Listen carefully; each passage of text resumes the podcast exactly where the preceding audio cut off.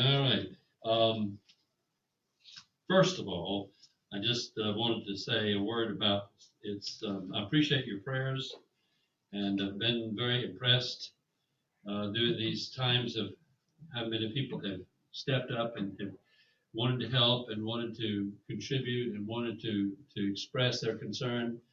I've heard from uh, people that I never thought I would hear from, people from Lowe's and uh, people here at the church and others uh, that I've that I've run in contact with and have expressed their concern and stuff like that. It's been I've been very aware of uh, how many people have been just expressed concern, and I've been very very humbled by that and very thankful.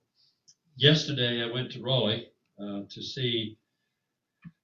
I have a, a, a cousin, and um, named Sally Ray Wilson, and she is a member of a, of the family, part of our our when we have a family reunion. We we I'm originally Bowers and Brewer family, but the Wilsons married in through one of the ladies, and the Wilsons a real strong family as well. And they're the four brothers in that family. This was a couple of generations ago, were very close uh, brothers, and they uh, they were they palled around together a lot, and they went in. That was the Second World War. They went in together, not together, but they went in pretty much the same time.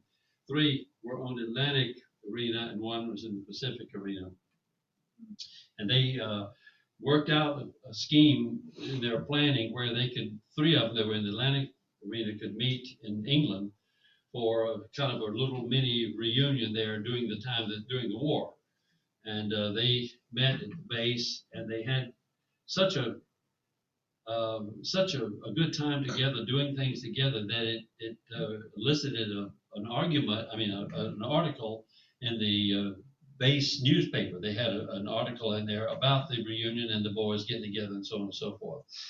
And one of the things that they did uh, was that they got sat down and wrote a letter to their mom back in the States, each one of them writing a, a paragraph or two, and then they sent that off to her. And then they also sat down and wrote a letter to their brother, who was in the Pacific Front.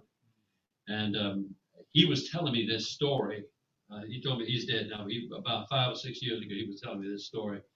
He was with the B-29. He flew a B-29, and and uh, he was telling me they sat down. Each one of them wrote a paragraph in that letter and sent it to him. And he was telling me when he and when he was telling me, I could tell even it was kind of an emotion for him. That he said, Peter, when I got that letter, and read that, that was the loneliest that I've ever been in my life. Because he knew his brothers had gotten together and he wanted to be there and he couldn't. And it was just really hard for him. This lady, Sally Ray, is a sister of those brothers. And uh, I, she, every year at the reunion, she's always there and the family's always there. And she's kind of a, an icon. And, uh, but I, I've been, been thinking about her and and wondering to be sure that she knows the Lord. I know she's been active in the church, but I didn't know. You know, a lot of people honestly go to church, but they don't really know the Lord. They're church people without the Savior. They'll be Baptist in hell. Yeah. And uh, so I, I decided. I've been thinking about it for a long time. So I decided while I have a Saturday off and I can do it, I'm going to go there and visit. So I did. I'm so glad I did. She, uh, I have no doubt about her salvation now. She from the time I got there, she was talking about the Lord, how good He is. Bible studies she's been doing. Uh, the people, the meet, she meets several people. They they uh, talk about the Lord and the things they're doing for other people, and try to listen to them. She said, "You pray for her." We've been trying to get her to come to meetings, and said there are a lot of people here who don't want to have anything to do with Christ, that have nothing to do with Him, even church people. She said. And so uh, I'm really, really glad. It really eased my mind because I was going there prepared to ask her about her relationship with the Lord and stuff like that and then also her daughter, um, Ann Suber was there. Ann is a real sweet girl. She knows the Lord too. She's been very active. She's she's almost a tomboy in a way. She's very active. She um, does a lifeguarding and other things like that. And, uh, so I had a good visit with them. And uh, when I left there, I did make a, a, phone call to some of my friends back in Wake Forest on the way back because I didn't want to stop. I wanted to get back, so I called them by phone and uh, talk with them a little bit. And I'm glad I did that too. I had a chance to, to talk with them. I've got a text number I can text now. But uh, Sally, uh, Ann Suber, Sally's daughter, sent me a text that I found waiting for me on my phone when I got home, just thanking me so much for coming. She said, "You have no idea how much it meant to Sally Ray." And this afternoon, I got a call from Sally Ray, and she was just saying she really, really appreciated it. They asked me to stay for dinner when I was there, and I did. And she said, I wish, if I'd have known you were coming, I would have asked you to stay the night. You could, a bed here, you could stay, you could spend the night, because we, it was really good to have you. We had a good talk, a really good time. And so I'm very, I'm very glad I, I went. I don't know that she's at the point of death, but I do know that I kept thinking about her. And so I just, and she's in good health. She moves around, her mind is sharp, and she's doing real well. But anyway, I was very thankful. And it made me think about the fact that God is working in not just my life, but in other people's lives as well. In Psalm 51, um, I wanted to just look at that verse for just a minute. Uh, that's the one of the best uh, problem, psalms dealing with repentance, and it's David's psalm. And I'll be kind of quick because I, I, I, we get started on that. It takes a long time to get over it, but in that psalm, um, we know from the text in Samuel where the where David sinned with Bathsheba, and then Nathan came and confronted him. He confronted him and told him after his sin that the child that had been born to him was going to die. That was going to be God, one of God's judgments. So we know from that and some other things that after David had had uh, committed adultery with Bathsheba and then had her husband killed.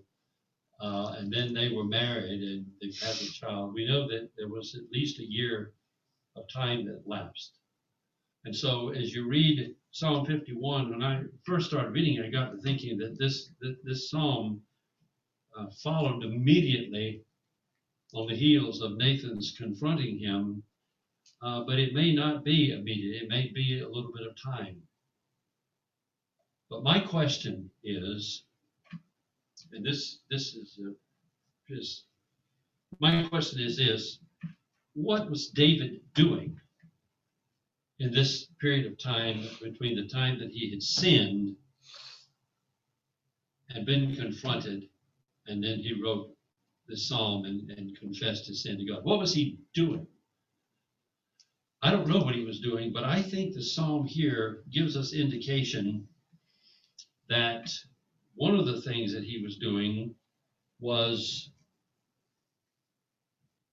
that he was trying to cover his sin with sacrifices and offerings through the religious system. That he kept going back to the system and offering sacrifices and offering these things that were supposed to bring God's forgiveness and uh, I, I think that two reasons. Number one is because over and over again, um, he, he talks about being washed thoroughly, cleanse me, uh, the bones that you have broken or crushed. Uh, against you only have I sinned. You desire truth in the inward parts. Um, he he uh, he says things which make me think that that he had really been involved in in the, the religious system and it had not cleansed his heart like he wanted, had not eased his conscience like he wanted. For example, in verse seven, where it says, Purify me with hyssop and I shall be clean. Actually, it's probably better to read, If you will purify, or if you will cleanse me with hyssop, I shall be clean. And if you will wash me, I shall be whiter than snow. Please make me to hear joy and gladness, and let the bones which you have have broken, rejoice, and hide your face from my sins and blot out all of my iniquities. That's that's terminology of somebody that is under heavy guilt, and that the sin, that the, the sacrifice that they have have been making, and he talks about the sacrifices. Um, he says. Um, he says in verse 16, For you do not delight in sacrifices, Otherwise, I would give it. And what he's saying there is the sacrifices that I've been offering, they don't bring you pleasure. They don't solve the problem. They don't get rid of the sin. We can try to do that, by the way, by by doing things to please God in one area because we are displeasing Him in another area. We can try to can try to cover things up like this, but um, it, it doesn't work. He he prays back in verse uh, says back in verse 12, renew me see, renew, restored to me the joy of your salvation, which means that that joy, that relationship had gone. And what does joy come from? It comes from being in a right relationship with the Lord. And when we are out of right relationship, that joy is gone. And we don't have joy just because we are able to do some things. We have joy in that relationship with Thee. He says, "Sustain me with a willing spirit." Um, deliver me, verse 14, from blood guiltiness, because he was guilty of murder of of of a great man. Um, and he says uh, then to um, verse 15, O Lord, open my lips that my mouth may, de- may declare your praise. So, um, and he says down that you're not pleased with burnt offerings. The sacrifices of God, the sacrifices that God is seeing are not are seeking are not just a sacrifice, but a, a broken and contrite spirit. He wants brokenness over sin. He wants us to recognize that and to really come uh, come to Him on that. And that doesn't come easy. Uh, it comes when our conscience, when we listen to our conscience, and we understand that the conscience which God has given us has been violated, and that's a that's a good thing. God has given us a conscience, and that's a that's an important part of the makeup that He's given us an emotional makeup, and He He uh, we need to listen to that. We need to listen, let that let the conscience um, warn us of these things. and He closes out by by just uh, talking about that you will delight when these things are done, you will delight in righteous sacrifices and real burnt offerings and whole burnt offerings, which they were not bringing delight before, but they will now because of the broken and contrite spirit. And then young bulls will be offered on your altar. There will be a successful worship and a cleansing and a forgiveness of sin. So I thought that was just to me interesting. What was he doing before then? I think he was going through the, the ritual of religious activity and stuff, but it was not dealing with the issue because it was not, it was trying to cover it up rather than confessing it and being broken before the Lord. That's a that's a good thing, and I just have to say that I I would like to have that kind of spirit more frequently and more often. Um, it's easy for me sometimes to just kind of be so busy and not I don't mean to say that I'm committing adultery and that kind of thing, but it's easy to be insensitive to to my private life at times and the things that really really matter and should matter. So, um, and I appreciate your prayers for me on my behalf too, as I seek to walk with the Lord and to be be sensitive to Him. We pray for each other. That's a that's a real. I have people that we that communicate back and forth, and we pray for different things like that, like with Brianna and their situation. And so this is really important to sustain each other and to hold each other and encourage each other up, because these are these are um, times in which sometimes there's a lot of distractions that go on in our lives. And uh, we were talking about that at this Bible study, the Revel, the other day. We were talking about what kind of things do you see in your life that distract you from a close walk with the Lord, They come between you and that close walk. And that, we were thinking about. Actually, the first thing I thought about, the first thing was YouTube.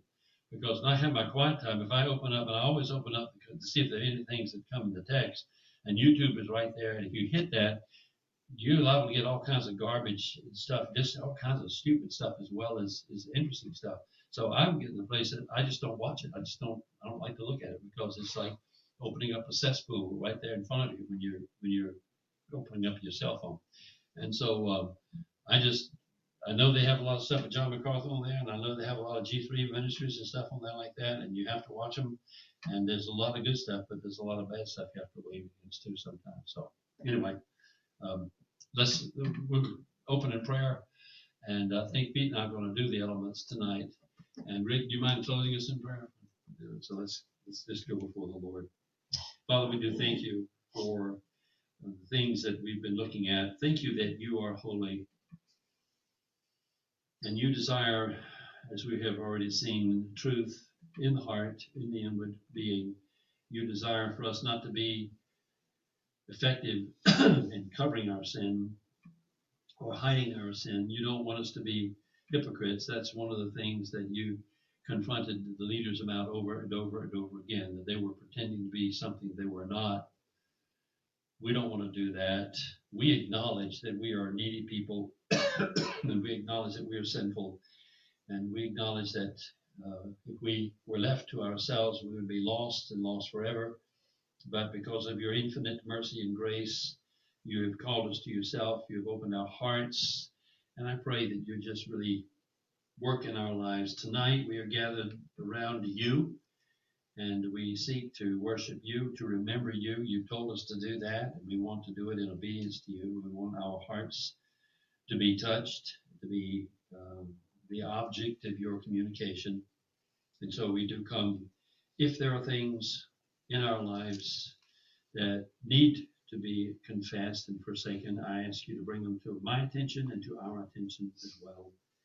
And uh, I just pray tonight as we are gathered here, we're, we are kind of small, but as we're gathered here, that you would have free reign in each heart and each life, and that you would be exalted here in our midst.